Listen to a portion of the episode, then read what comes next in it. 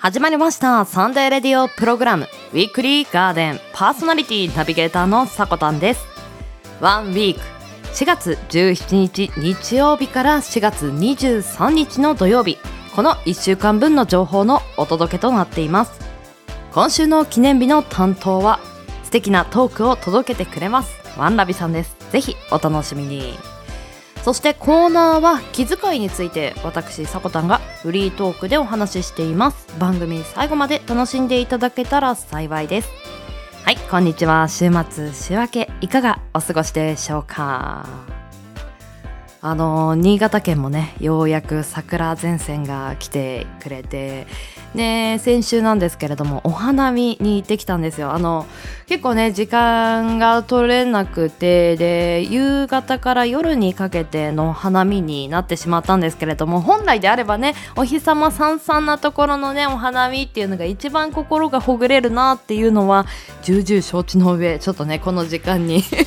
まあ桜もねいつ散ってしまうかわからないのでせっかくなら満開の時見たいなっていうところで、まあ、その時間にあのー見に行ったんですけれどもいやあの現れましたね。皆さんも桜見ましたか？まだね桜前線北上しきってないのでまだ咲いてないっていう地域もあると思うんですけれどもまあ、1年に1回のね日本人からしたらすごい嬉しい期間ですよね。なんか桜を見る時って毎年自分の気持ちがなんかどこにあるのかっていうのを結構把握しやすいというか本当に綺麗でもうハッとねしてしまうっていうのは毎年のことなんですけれども、まあ、心が穏やかなのかそれともワクワクしているのかそれともちょっと塞ぎがちだったりするのかとか、まあ、そういったのもなんか感じること桜を見て感じることで自分の心が今どこにあるのかなっていうのも把握しやすい。把握って言ったらねなんかちょっとロマンチックじゃないんですけどね。まあ、ここで、あのー、桜に関する俳句をねちょっとね紹介させていただこうかなと思います。風物詩ですからね。はいこの方の俳句です。松尾芭蕉さん。さまざまのことを思い出す桜かな。思いにふける桜もありますよね。今季桜を見た方はどのように感じましたか？私が一番感じたのはやっぱり歴史というか趣を感じましたね。100年も前からこの桜はここに立っていてずっとこの景色を見てきてで自分もそういった1年に一度主役になる時があってで周りの人を喜ばせるというか笑顔にさせるというか、まあ、そういったのがずっと続いてきたんだなって思うとやっぱり感慨深いというかいやなんかここに存在することでそういう風な気持ちを与えられるんだっていうところにちょっと感動していました。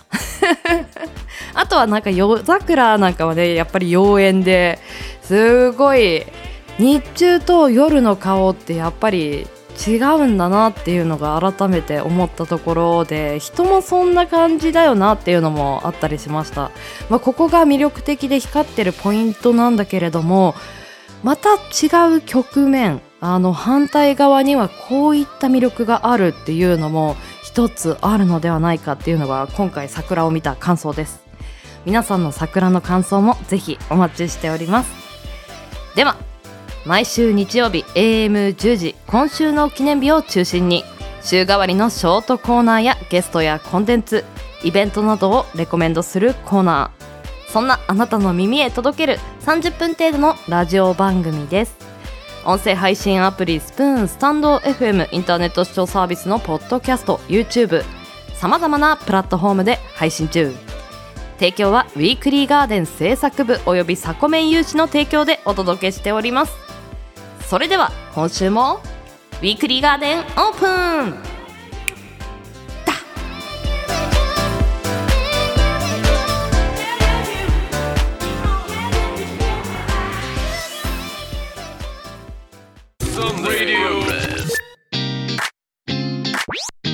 Sunday Radio. プログラム Weekly. Garden. Let's enjoy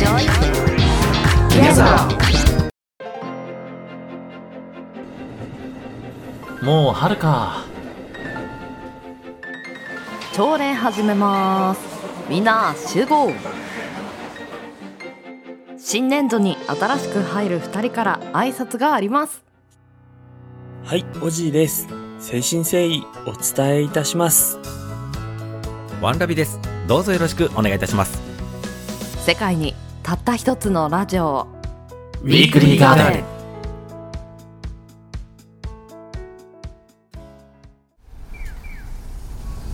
この一歩が未来への一歩だ進もう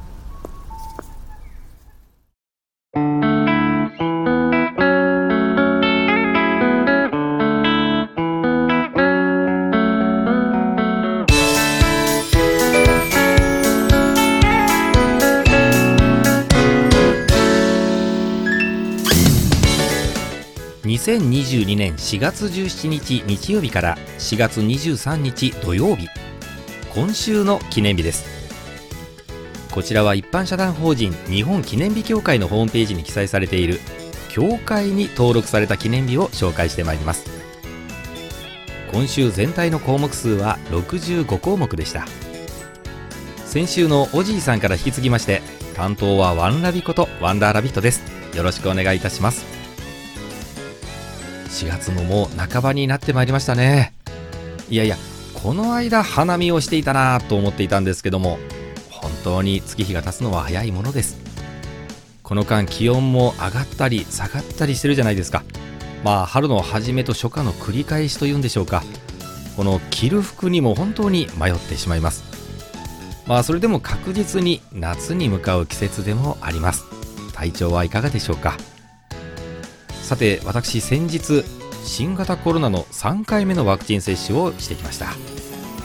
これまでモデルナモデルナそして3回目もモデルナを接種してまいりました。このモデルナ2回目の接種の時に私38度半ばの熱が出ましてこの3回目39度超えるんじゃないかなとちょっと心配をしていたんですけれどもなんと37度という微妙な微熱に終わってしまいました。まあ終わってしまいましたというかそれが一番良かったんですけれどもまあそれでも頭痛それから腰痛喉の腫れそして倦怠感まあいろんな症状が出まして1日はちょっとお休みをいただいたところです。あなたはもうワクチン接種終わられたでしょうか？まあこの接種に関しては意見も分かれるところかと思うんですけれどももし受けられる際は解熱剤など準備をしておかれた方がよろしいのかもしれません。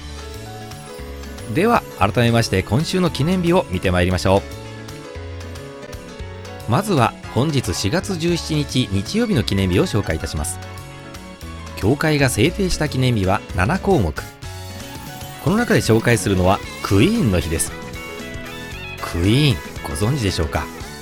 あのボヘミアン・ラプソディ「 Born to Love You」こんな数々の名曲を生み出したイギリスのロックバンドですよね。彼らの来日40年を記念してユニバーサルミュージック合同会社 USM ジャパンが制定したものです。日付はクイーンが初来日のために羽田空港に到着した1975年4月17日にちなんだものになります。いやクイーンというかあのフレディ・マーキュリー。私は衝撃的でしたね。1985年になるんですけれどもノエビア化粧品のコマーシャルソング。これに「Born to Love You」が出てきたんですね。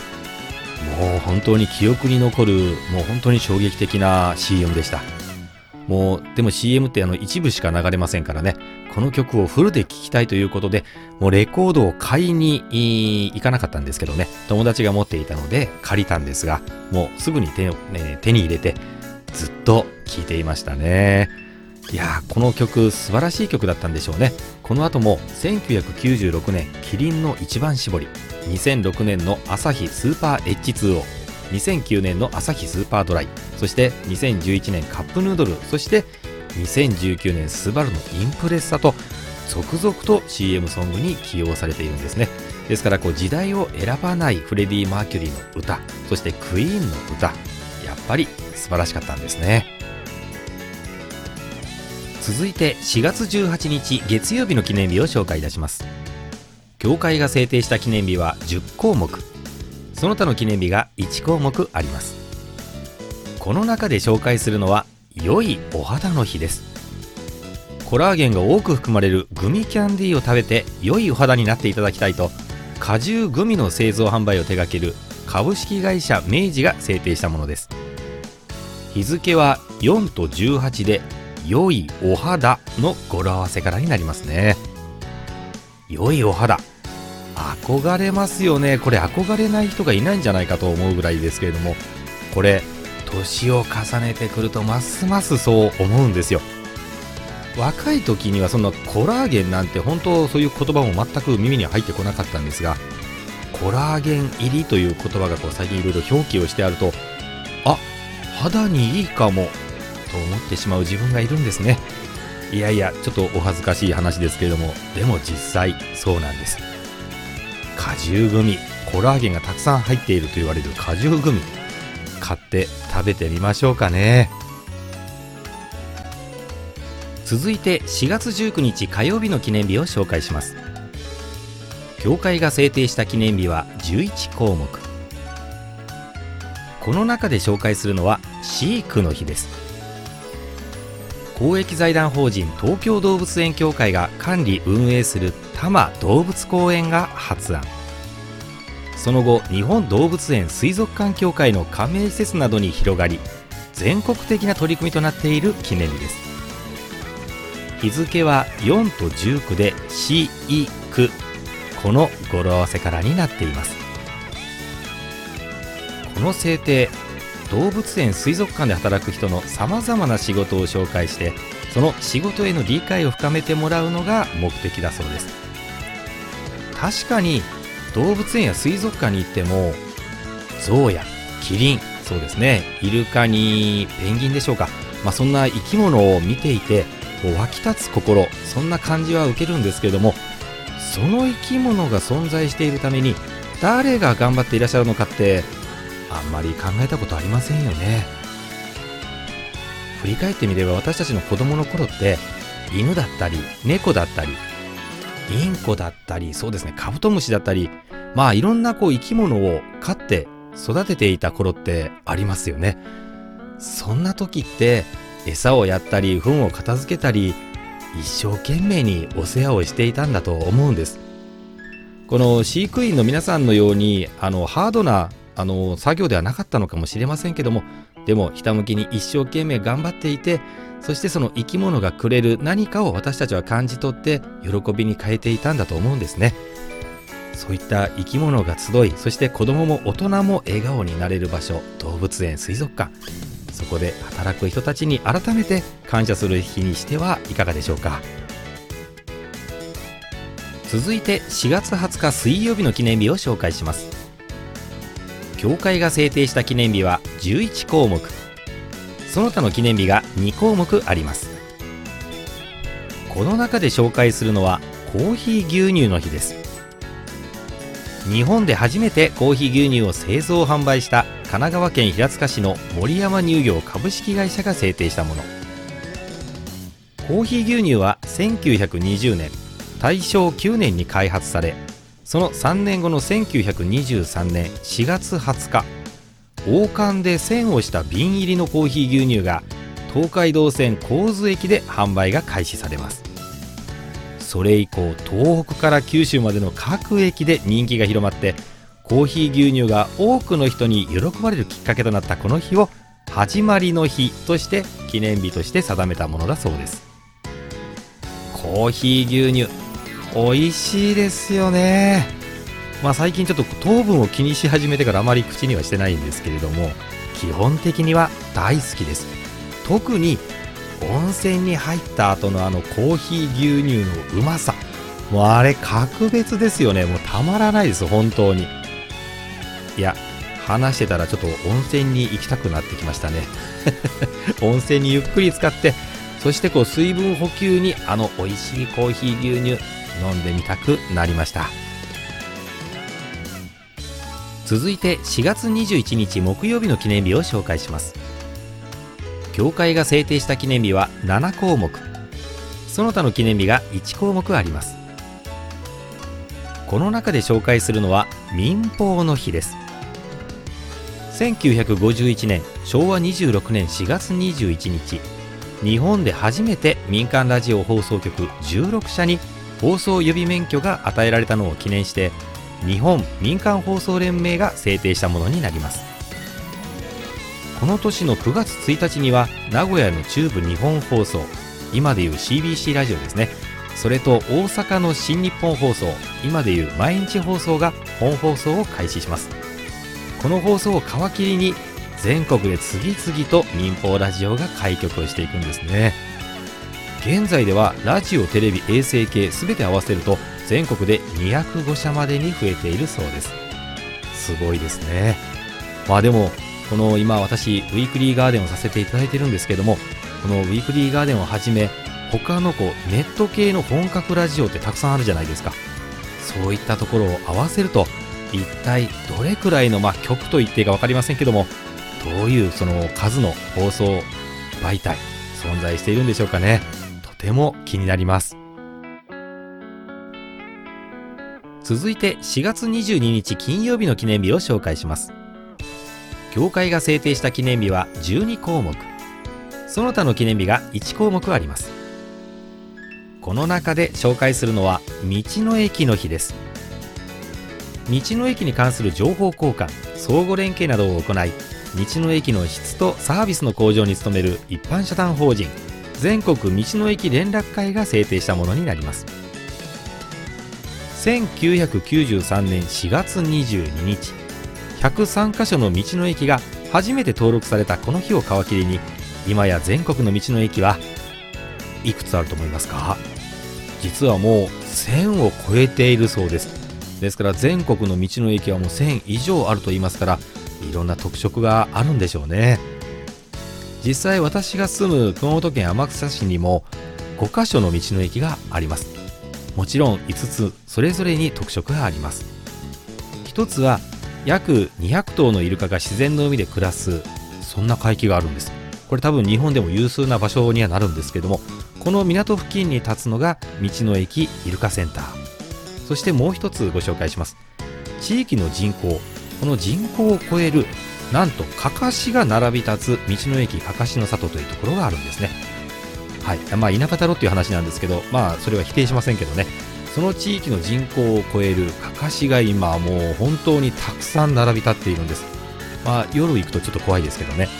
でも昼行くと本当楽しいですよ。あのよかったらぜひ遊びに来てみてください。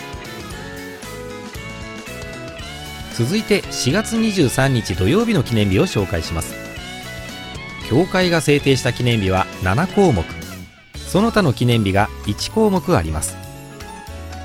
この中で紹介するのは消防車の日です。消防車のトップメーカーとして国内シェア5割を誇る株式会社森田ホールディングスが制定したもの。日付は1907年。明治40年4月23日に株式会社森田が創立されたことにちなんでいるそうです。消防車。普段まあお世話になることはないかと思うんですけれどもでもいざという時には頼りになる消防車ですよね。火災の放送火災が起きた時にあの放送サイレンいろんなものがこう鳴り響くじゃないですか。もうあれを聞くだけでもうドキッとするんですけれどもでもそんなさなかにあのけたたましくサイレンを鳴らしながら現場に向かうそして急行するあの消防車。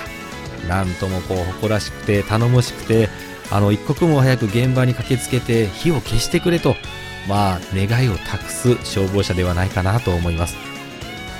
でもそこにはもう一つ日々の訓練を怠らない消防署や消防団の皆さんがいらっしゃることを決して忘れてはならないと思います。あなたの身近にもそんな消防関係者がいらっしゃるのではないでしょうか。できたらこの日をそういった消防関係者の皆さんに感謝する日にしてみたいと思いませんか？思いますよね。では、ここまで協会が制定した今週4月17日日曜日から4月23日土曜日までの記念日をご紹介いたしました。来週の今週の記念日の担当は、ふみさんとべうさんです。ふみさんとべうさん、いやー、一体どんなコラボトークをしてくださるのか、今から楽しみでなりませんね。ここまでの担当はワンラビことワンダーラビットでした。ゴールデンウィークも本当間近に迫ってきましたね。出かけたくなるようなイベント紹介も増えてきましたがどこか遊びに行く予定はありますでしょうか。新型コロナも気になるところですがそんな時こそ人混みを避け椅子一つ持って大好きな場所でゆっくり過ごせるチェアリングなんかを楽しんでみるのもいかがでしょうか。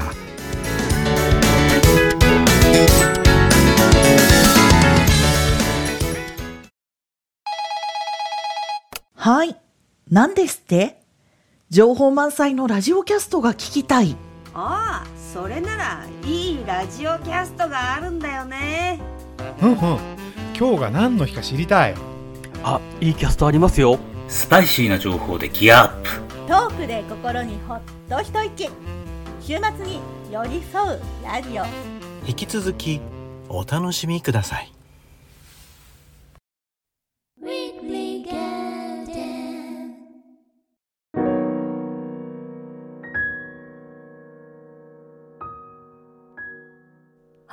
本日のコーナーはフリートークで参らせていただきたいと思います。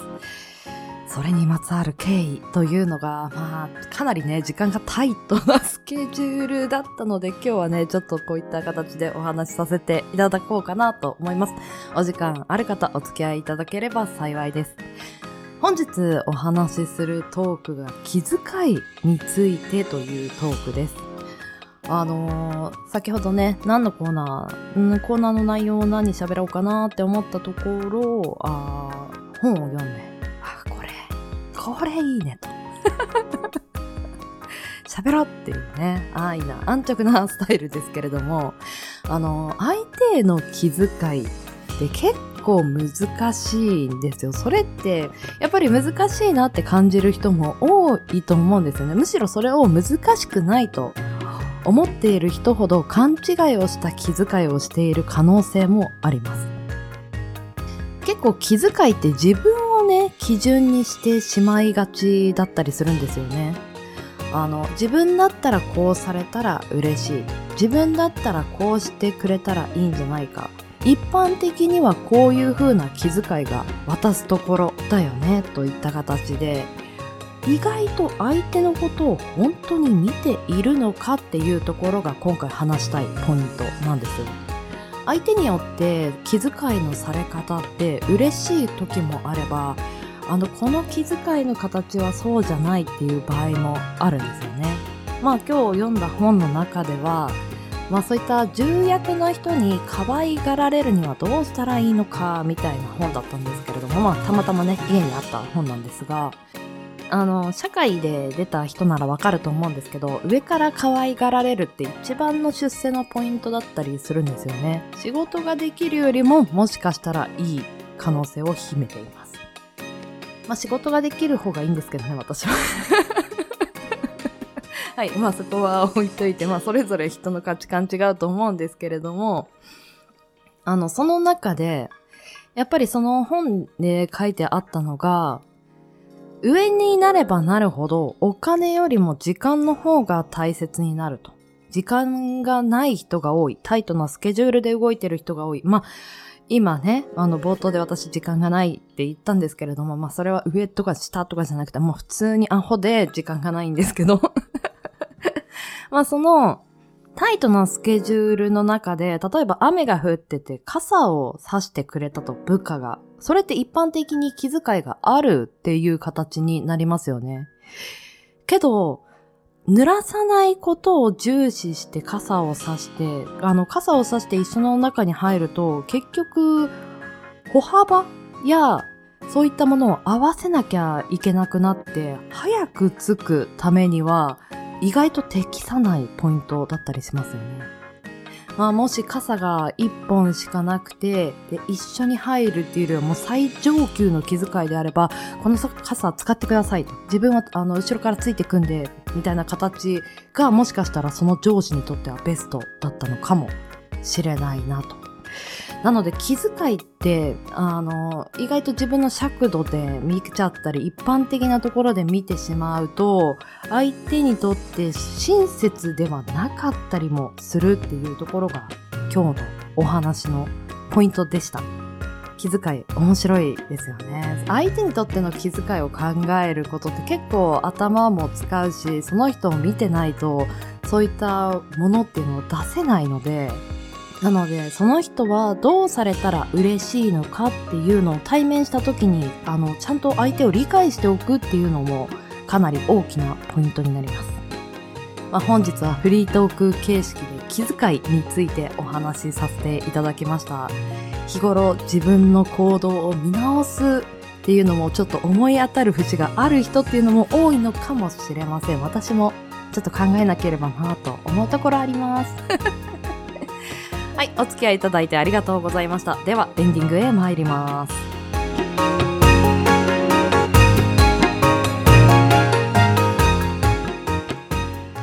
Spoon the radio program. Variation Radio. バリラジ。あなたのラジオはどれですか？10人の個性あふれるパーソナリティによる。平日夜のプログラム。ターンワン。月曜日。Never Too Late メグ火曜日 They Said You Naughty バンマス水曜日 Dramatic Stories and Radio エリカ109木曜日ストロングの AM キャスト。金曜日すがらじ。すがこ。ターン2月曜日ラジオデイズ桜島しおん火曜日地の果ての歌声喫茶。端々水曜日サウンディー。ガン木曜日酔い出し活動丸午前の黄昏。金曜日ハンガウトレディオヤーマ。あなたの夜を彩る個性が。いつもそばにある。バリエーションラジオ。バリラジ。平日夜21時キャストアップ。準備せ好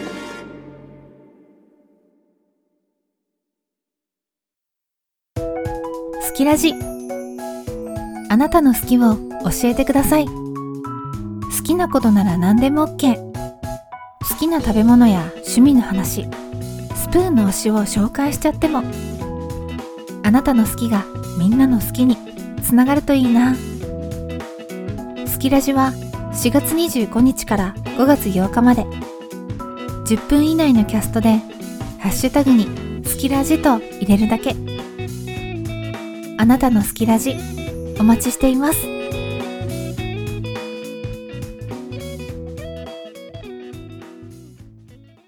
私たちが作ってます。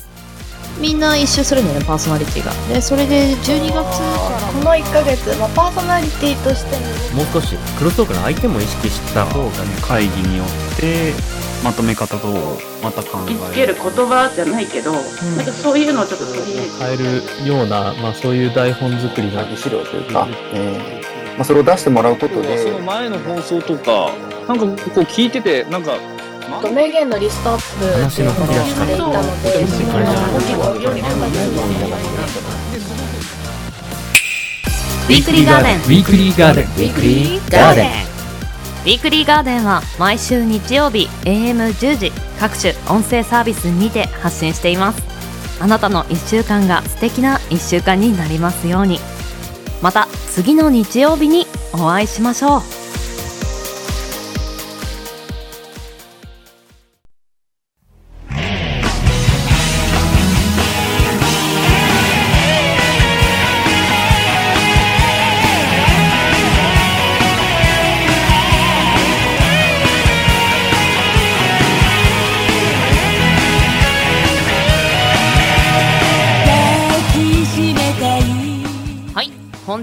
クロージングのお時間です。ウィークリーガーデンシャープ 41CM の提供は音声配信アプリスプーンより2つ。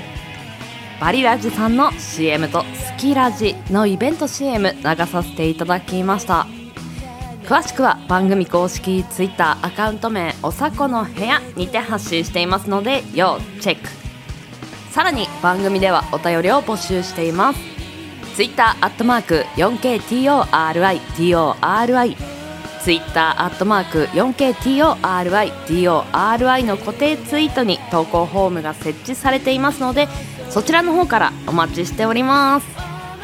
はいあの先週ちょっとこの番組でもお話しさせていただいたんですけれども石川県は FM 河北さんにて私の新番組「ラジオフレッシャーズアナザーアイ」が発信されていました。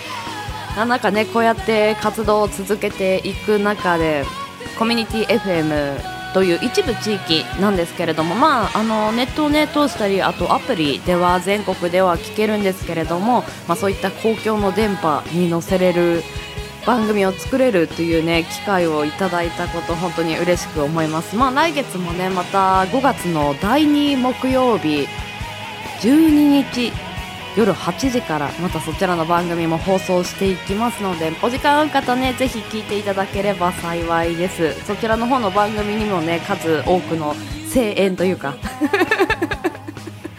あの応援のメッセージをね個人的にもらったりしました。ありがとうございました本当にね。はい。では先週のウィークリーガーデンの方にもメッセージが届いてますのでそちら読み上げさせていただきます。あちゃぼさんから。さこたんこんにちは。大根作り頑張ってください。あ台本だわ。間違えちゃった。大根作ってないし大根ちょっと時期遅くない？もう。なんかね。冬のね食材ですよね。なんとなくね。もう。ちょっと春の大根とかもやっぱりあるのかな？わかんないですけどね、ま、私が作ってるのはちょっと台本かもしれないです。メッセージありがとうございます。そしてほなみさんと桜庭さんからもねあのおじいさん日本酒好きなんですね。なんていうちょっとびっくりしたようなメッセージ飛んでました。いやなんかね春の日本酒っていうのもおつですよね。花びらがなんか日本酒にひらひらひらっと入ってくるとその日はいい一日になるいい一年になるなんていうのも言いますよね。春の体調管理も少し大変だと思いますのでゆとりのあるスケジュール管理ぜひあのおすすめいたします。本当に4月は私はこの時期まで忙しかった。まあこれからはねちょっと余裕があるスケジュールになると思うのでまた改めてあのこのウィークリーガーデンそしてポッドキャストの番組「モノレキ」そして YouTube の方でもね今朗読を発信してるんですよね。そして Spotify の方で聴ける水曜日の音楽とさえずりそして月1のラジオフレッシャーズ。はい。持ちすぎだとは思いますが。全部楽しんでやっていこうかなと思います。皆さんぜひお付き合いいただければと思います。ではでは人生に花と緑を楽しむひとときを。ここまでのお相手はさこたんです。この番組の提供はガーデン製作部およびサコメン有志の提供でお届けさせていただきました。皆さんよきウィークリーを。